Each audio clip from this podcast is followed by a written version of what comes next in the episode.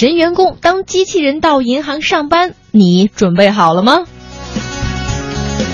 最近来，这个民生银行西长安街支行营业厅办理业务的客户们就发现了哈，一位身高一米五五、体重八十公斤的智能业务机器人，人名字叫做小万，哈哈，不仅能说会道，还会办理业务。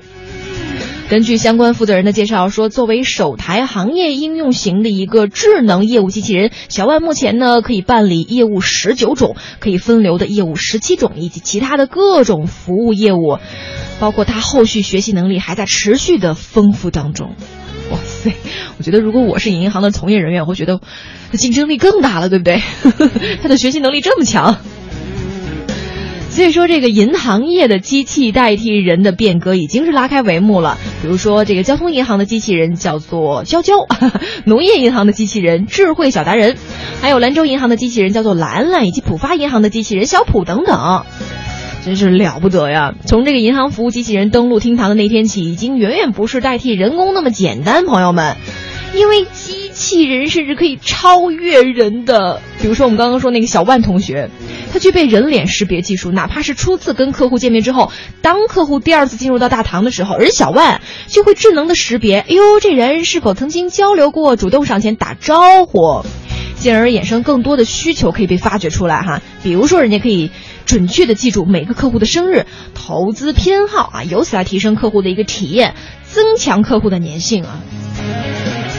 而且降低增效是一个最主要的手段，就是用科技来降低成本嘛。现在分行百分之九十的这个厅堂业务都是由客户通过自助设备完成的。如果这个机器人啊能够替代人或者是辅助人完成相应的工作的话，当然是可以进一步的减少厅堂一线人员的配置啊。对于银行来说了，所以我们就说嘛，说这个银行服务迎来了机器人时代，是否意味着在提升人工替代率后？银行人未来就业会面临着裁员的压力呢？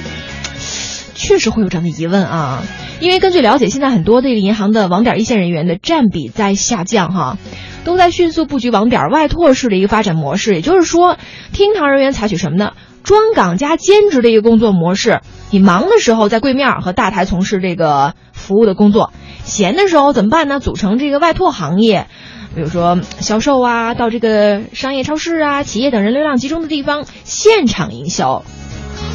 哇，我觉得虽然我不是银行从业人员，我都会觉得说自己的身上的担子越来越重哈。想想未来会不会有一天我们的电台有机器主持人来 主持，可能他真的会非常智能、很准确，没有口误。但是我觉得是不是也少了一点点人情味儿，对不对？我们人与人之间的这种感情的交流或沟通，我们的喜怒哀乐，机器人能替代吗？